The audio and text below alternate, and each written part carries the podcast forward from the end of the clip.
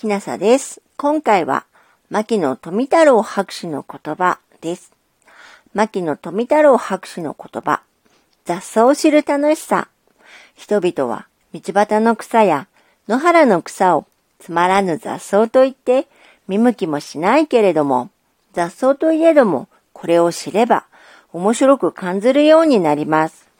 道端にあるペンペン草やタンポポでもいろいろな事柄を持っていますから、これを知れば、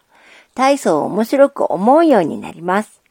芝居を見ても、話の筋や登場人物がわからなければ、面白さがわかりません。中心蔵で、官兵衛が腹を切る場面を見ても、何のためにそんなことをするのか、わからないとつまりませんが、その事柄が分かっていれば、大層面白く感じます。どんなことでも何も知らずにただ見ているばかりでは一向に面白く感じませんが、予備知識を持っていれば素晴らしく面白く感じるものです。例えば、夏坊主という植物があります。どんな植物かというと、これは人長毛の仲間で山に生えています。伊豆や鎌倉あたりの山などにあります。この植物をなぜ夏坊主というのかということを知っていれば、この植物の花を見ても、葉を見ても、また枝を見ても、実を見ても、大層面白く感じることができます。この植物は、花が咲いている時には葉があります。夏が済むと、今度は赤い実がなります。その時はちょうど夏です。そうして、夏には葉が散ってしまって、枯れたような枝に赤い実ばかりたくさん残っています。夏には葉がないので夏坊主というわけです。それからまたこの夏坊主を一名鬼縛りとも言います。鬼を縛るのだから偉いものです。その意味はこの植物の皮の繊維がとても丈夫で、この皮で鬼も縛れるということなのです。この植物は三つ股という皮の繊維で、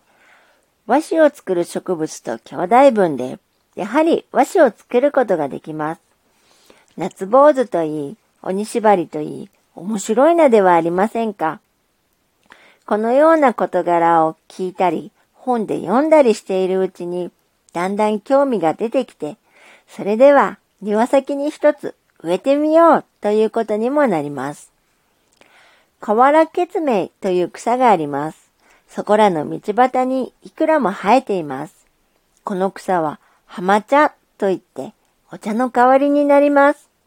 このことを知っていれば採集してきて乾かした後、刻んで法事、お茶にすることができます。この浜茶はとてもうまいお茶です。こんなものを珍しがってわざわざお茶屋から買ってくる必要はありません。また、植物で薬になるものはいろいろあります。弦の証拠という草は、下痢をした時飲むと大層よく効きます。お医者さんにかかると高い診察料を取られますが、弦の証拠がどんな草であるかを知っていれば、下痢などはただで治すこともできます。庭先にちょっと植えておけばいくらでも増えます。このほか、薬になる植物の知識を持っていれば、いろいろ役に立ちます。昔の人は、こうした植物のことをよく知っていて、日常を用いていたものです。例えば、オケラ、企業の根、よもぎなども煎じて飲むとよく聞きます。このほか、河原よもぎ、ふきのとう、タンポポ、釣り金人参、カラスウリ、林道の根、赤根、大箱、走りどころ、うつぼ草なども薬になります。まだまだあります。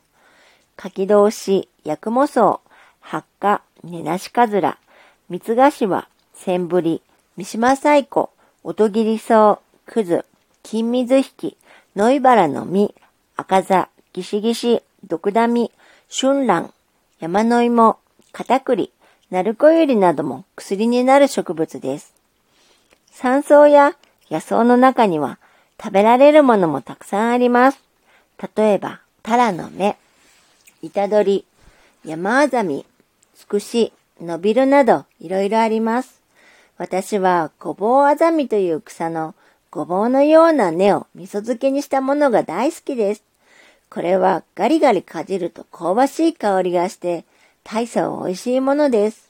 また、ゆりわさびもわさびのようにピリピリ辛く、刺身に用いるとわさびに勝っています。染料になる植物も面白いものです。昔は紫や茜などで衣を染めたものですが、近頃は化学染料に追われてすっかり影を潜めてしまいました。しかし、植物から取った染料はとても優雅なものです。私は先頃、秋田の花輪という町で紫で染めた絞り染めを買い、娘の羽織にしてやりましたが、なかなか上品で美しいものでした。三越や松屋あたりで紫や茜で染めた羽織や着物を売り出したらきっと評判になることでしょう。つまらぬ雑草と呼ばれるものも友達として付き合ってみるとどんな雑草でもそれぞれ面白い事柄を持っていてそれを知ると忘れないものになります。野や山に植物採集に行った折、興味を覚えた野草の種や根などを持ち帰って庭で栽培するのも楽しいものです。